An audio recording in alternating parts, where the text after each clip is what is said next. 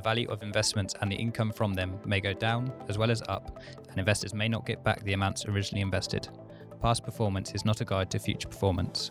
The information is not an offer, solicitation, or recommendation of any funds, services, or products, or to adopt any investment strategy.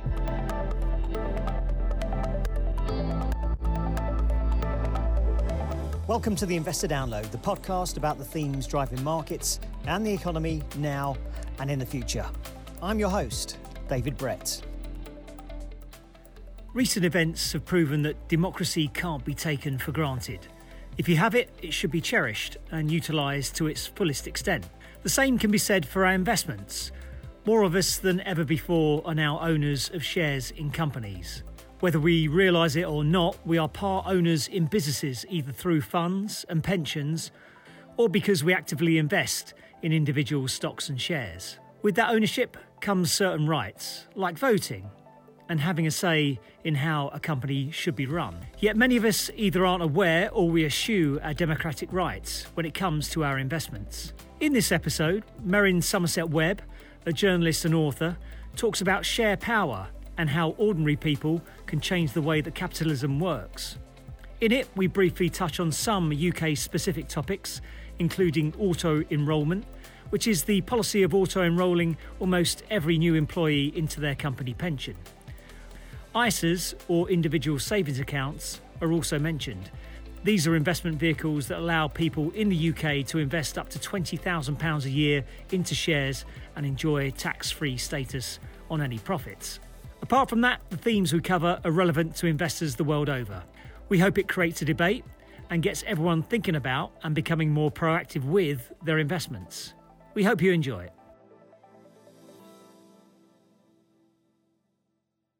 Okay, so on today's show, we have Merryn Somerset Webb. Merryn's the editor in chief of UK personal finance magazine Money Week, writes for the Financial Times and Saga magazine. She's also a radio and television commentator and podcaster on financial matters. And Merryn's also a non executive director of three investment trusts. Merryn, welcome to the show. Thank you very much. Thanks for having me. And did I miss anything? Uh, I don't think so, but you added one thing extra. I have actually retired from writing from Saga magazine. I know it sounds odd to retire from Saga, but, but for uh, I think 25 years, and it was time to time to stand down. You are prim- primarily well known at the moment for all your journalism and obviously the book you've come out with. But can you just take mm. us briefly back to where it all started? What career did you have before that? Before that, I was a stockbroker. I, oh wow! Uh, I worked as a Japanese institutional equity broker out of Tokyo for um, some years until my uh, mid 20s and then came back to the UK, did it here for a few years, um, and then um, went to write uh, the city pages for a magazine called The Week, which lots of uh, UK people will get on subscription. And from there, uh, decided to launch Money Week 22 years ago now uh, launched Money Week with uh, Jolyon Connell, who was the original founder of of the Week, um, which was insane at the time. I didn't know anything about publishing, anything about journalism, anything about managing teams, uh, anything like that at all. So it was a completely absurd decision, but you know, worked out in the end. that's, that's, amazing. So, were you um, in Japan around the time of the banking crisis? Yeah, and how was that? In fact, just after it, I and this is quite interesting and maybe something we should all bear in mind uh, at the moment. Actually, I arrived in Japan to start work. Well, I'd been in Japan before. Actually, I'd, I'd uh, uh, done some of my Japanese language education in Japan. I'd worked for NHK briefly, and I taught at a university in Nagoya briefly. Um, so I had been in Japan during that time, but I came to work in Japan as a broker in uh, 1992, I think, initially. And uh, that was a point when the market had obviously had a phenomenal crash and everybody believed that things would go back to the way they had been. So there was absolutely no expectation of any kind that there was a multi decade bear market ahead. And when I entered the market, everyone said to me, and I particularly remember my boss, who I think had better go nameless at this point, saying to me, You have the most fabulous opportunity ahead of you. There aren't young people coming in at the moment because because of the crash, but mm, any day now, this market's going to fly again, and we're going to be back where we were, and you are going to make so much money. And boy, that was so exciting, right? And of course, it did not happen at all, never made a penny. Uh, and the Japanese market, as you know, then entered or stayed in a, a really unpleasant bear market for some time. The interesting point being that the psychology was not something's changed here. Stuff that was really expensive is going back to the right price, and there we are. The psychology was the old situation was normal, and that's where we're going back to. Yeah, and that sort of went straight into the Asian financial crisis, right? Yeah, absolutely. I was there for that. I remember as a you know a, a young broker standing there and on the trading floor, watching the screens just turn red and stay red. It's a you know a shocking memory. Okay, so you've written a book. It's called Share Power: How Ordinary People Can Change the Way That Capitalism Capitalism Works and Make Money. Can you just give us a brief synopsis of what the book's about and the problem uh, we're trying to solve here? Yes, I mean what we've just talked about is a period of my career where I was in the institutional markets, and then you know 22 years ago or so when I shifted to Money Week, I effectively became the sort of representative or champion of the retail investors. So I started to see markets from a completely different side. And one of the extraordinary things about today's stock markets is that pretty much all of us in the UK who are in work own equities one way or another. It was an amazing, exciting, and huge change from 30, 40 years ago. So back in the 60s, uh, around 3% of the population owned shares. They owned a lot of shares. 30, 40% of the market was owned by individuals, but only a very small percentage of people owned any shares at all. Here we are today.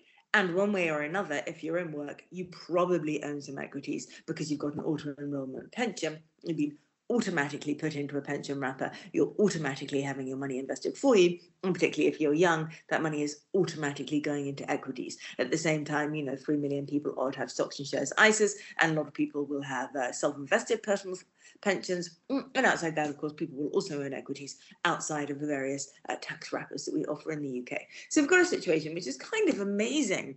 You know, the um, Limited liability listed company is one of the greatest innovations of all time. It's one of the things that's driven most of the innovations that have made us all, all rich over the last couple of hundred years. And the idea that we're now at a point where everybody has a stake in that, holds investments in these companies, is absolutely fantastic. However, the problem with it is that while we are all owners, a, a lot of us do not know we are owners. So the majority of people, survey after survey shows, do not know that having a pension means owning equities, being a shareholder, being a stakeholder in our, our economy.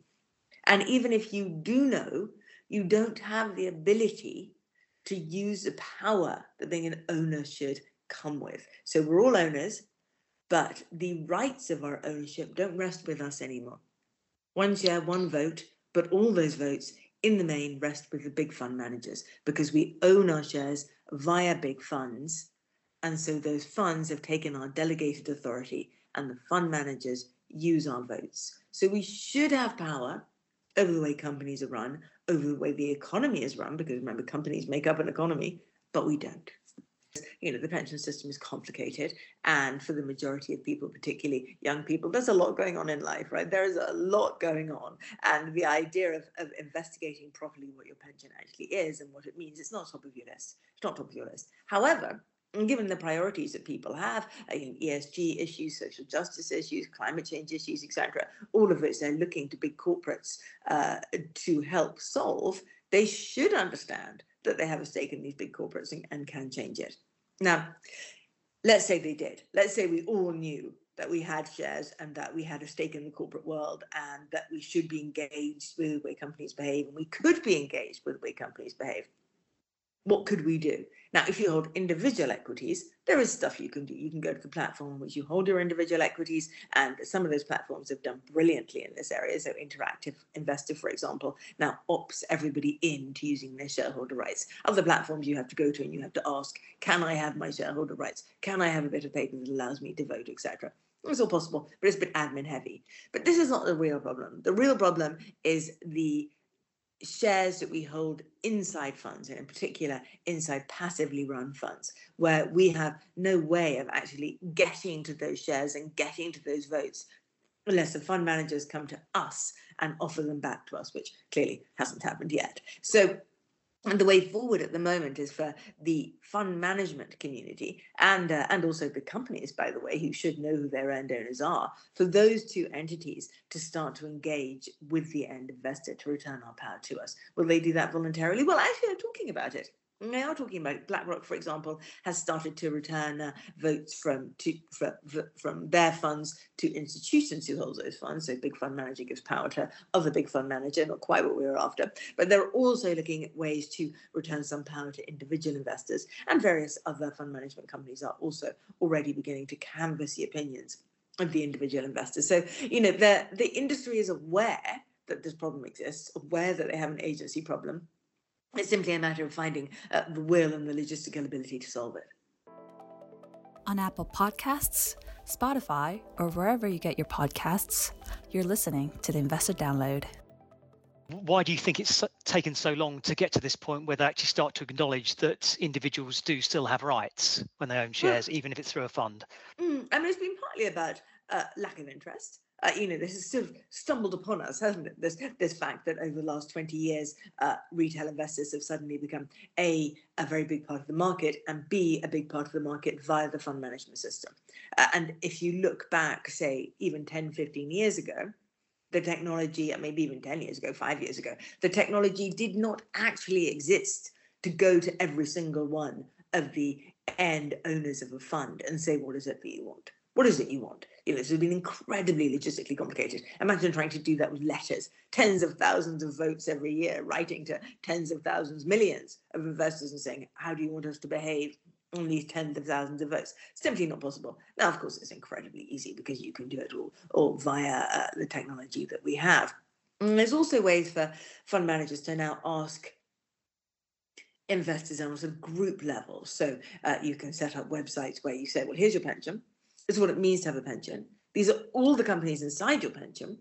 These are the issues that, that there are votes coming up on around uh, around things that you care about inside these companies. How would you vote if you were able to vote? What would you say? Now, this is a kind of a thing that is not necessarily binding on fund managers, but which can definitely uh, educate their vote and educate their their thoughts about how they might engage with companies.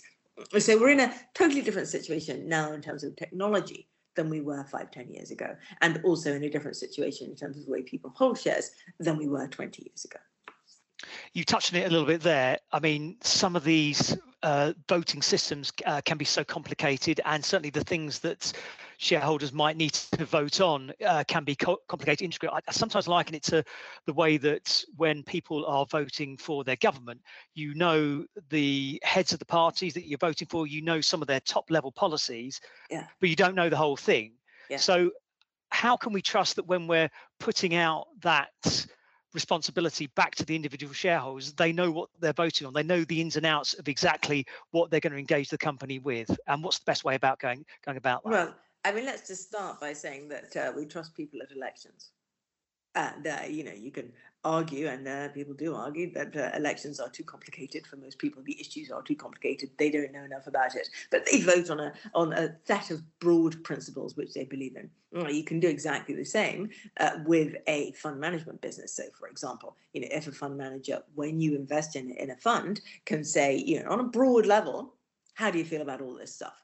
And on another level, you know, we're, we're telling you this website exists and you can go there every six months or however old it is, and you can have a look at the issues coming up and you can look at the information around it because, you know, it's just an educational thing. You're absolutely right. But fund managers should step up to the plate there as well, educate their investors about what the issues are. So, you know, this is this vote is coming up on, say, let's say, let's say remuneration. This is something that I don't think you need particularly large amount of education uh, about. Uh, look at a vote coming up and saying, do I want to say yes to this manager of a company, uh, manager, uh, not entrepreneur, not founder, and uh, put in place a system whereby they could change the uh, financial fortunes of their family for generations to come by working for two years. Yes or no? Uh, you know, that's not complicated. And that's something that retail investors would really, really like to have to have a say over. So some things that are very straightforward, and then, as you say, there are other things that are more nuanced and more complicated, and maybe might require a little, a little more information around them but you know the fact that there are educational and occasionally practical issues is not an excuse to not have a go. And, and how would they manage a situation where potentially the uh, investors may have a slightly different view from what perhaps the uh, fund or the institution has when they're trying to have a conversation with the company themselves. Well, again, that's exactly what I was talking about earlier, which is that you, you there is an ability to ask end investors for their actual view and then to take that into account when you're engaging with the company. And what is really important for fund managers to remember is that they do not own these shares. They are not the end beneficiaries. Uh, the retail investor is the end beneficiary. And we have to move away from when we talk about the shareholder. When we talk about shareholders, we almost always mean institutional shareholders. And so do companies, by the way. When they talk about the shareholders, they tend to be refer- referring to the institutions. Now, the institutions do not own these shares. They might own them in some kind of technical platform way, but we are the final owners. And in the end, what we think should matter more we were talking earlier that you're a non-executive director on uh, three investment trusts. Have yes. you had some of the investors for the investment trust that you work for? Have they come to you expressing their wishes to be able to vote on individual uh, company matters as well? Uh, well, interestingly, uh, um, I mean, yes, not often, but yes. But interestingly, the investment trust sector is is really ahead of the game on this, uh, in that there's been a huge rise in the percentage of individual retail investors in investment trusts over the last couple of years. So it used to be that it was very much a, an institutional playground, but now there's a, a, a much higher level of retail investor interest in the investment trust world. And that has meant that investment trusts have put an awful lot of effort into engaging with retail investors, into making AGMs more friendly, into making uh, uh, annual reports more friendly, into finding different ways to try and communicate directly with retail investors bypassing the platform. So mm, actually, to in a sense, the investment trusts are, are slightly leading the way here. Uh, but of course, that doesn't help us uh, with getting to the retail investors who might hold trusts or other shares via funds. That's a, a, much more complicated business from the company's point of view. One of the things that I was suggesting in our conversation earlier is be a great way to to start kicking off this uh, new relationship between retail investors, fund managers, and companies would to give a non-executive on every listed company board a responsibility for engagement with the retail investor. Mm, and so, uh, uh, you know, when they talk about investor relations, they stop talking about uh, uh, calling the big fund management companies and they start talking about how they can get information directly to their end owners, to their shareholders. And that, I think, will very quickly filter through to the fund management companies and could be something of a game changer. Sounds like your workload's going to increase on the back of that. possibly, possibly, but my workload always just increases. Get in touch with us by email at schroderspodcasts at schroders.com or visit our website, schroders.com forward slash the investor download. So, a lot of your books about um, shareholders taking some ownership, uh, shareholder democracy, and you also talk about stakeholders as well. Mm. Can you just give a, a, brief explanation what the difference is between uh, stakeholder and shareholder democracy slash activism? I'm not, I'm not entirely sure where the divide comes between those two. Well, I would say we spent a lot of time making an artificial divide here. Uh, you know, there's been uh, a, rise recently to discuss stakeholder capitalism as somehow superior to shareholder capitalism. Shareholder capitalism being the idea that if you give, you know, a, a big company has a, a, huge, a hugely diverse group of shareholders in the main uh, who may all want a, a, variety of different things, but in the main, there's one thing that they all want, mm, and that's profits. They want dividends. They invested so that you uh, made something good or created a good service, sold that good or service, uh, made money, returned a percentage of that money to shareholders, and invested the remains of the money into the business to improve uh, returns going forward. That's what everybody wants. That's the base base requirement from investing. So the idea of shareholder capitalism is that you simply ask management to focus on that, leave everything else out, focus on that, and we're all good. Stakeholder capitalism says, do you know what? That's not enough. That's not enough. You can't just focus on profits because in the focus on profits, you might not be nice to customers or to suppliers or to your local community, etc., to the variety of other groups of people who are reliant on a big company one way or another. Now, I would say this is a completely false division, particularly today. So it's a false division because if you want to create long term profits in a company, if you want a long term sustainable flow of income from a corporate you need that company to be nice to its customers to be nice to its suppliers to have reasonable relationships with the community around it etc so all these things are part and parcel of making long-term profits. You cannot separate them and to pretend you pretend that you can is, is just a bit silly. Now The second reason why this is a false division is because in the UK in particular at the moment, as I said earlier, some 75% of people in work own shares. And an awful lot of people own shares in other ways. So if you are a shareholder, you are also a customer. You are also an employee. You're also a member of the community around any particular company. The shareholder and the stakeholder are the same thing. So this division is, is increasingly artificial, would be my core view on this. I, I would argue, though, that perhaps a shareholder might be more interested in shorter term profit margins than they might do in the longer term, perhaps societal or environmental or governmental uh, gain. I mean, mm. how how would how do we change it? How do we get that message through to shareholders? Just like you were saying, that it is one and the same thing. If you take into account the fact that you are a stakeholder and looking at long term, those profits will eventually deliver. When everyone always thinks, "I want things now," rather than maybe perhaps four, five, ten years down the line. Mm. Well, I think there's a possibly a, a, misunderstanding of the way that people invest these days, in that most people don't want something right now from their investments. Maybe the already retired do, but remember that people saving in the UK into an auto enrollment pension are saving for a pension. They're not saving to buy something tomorrow. This is a 20, 30, 40, 50 year investment profile. So the long term bias already exists. Now, the other thing I would say to that is that I also think people get confused about the extent to which stakeholder capitalism can manage the big issues in society. So I've just talked about the similarities between the shareholder and the stakeholder. It is not necessarily uh, the stakeholder or the shareholder who should be the one who sets, for example, uh, rules around uh, social justice operations in companies or around environmental regulation or around things to do with climate change, etc.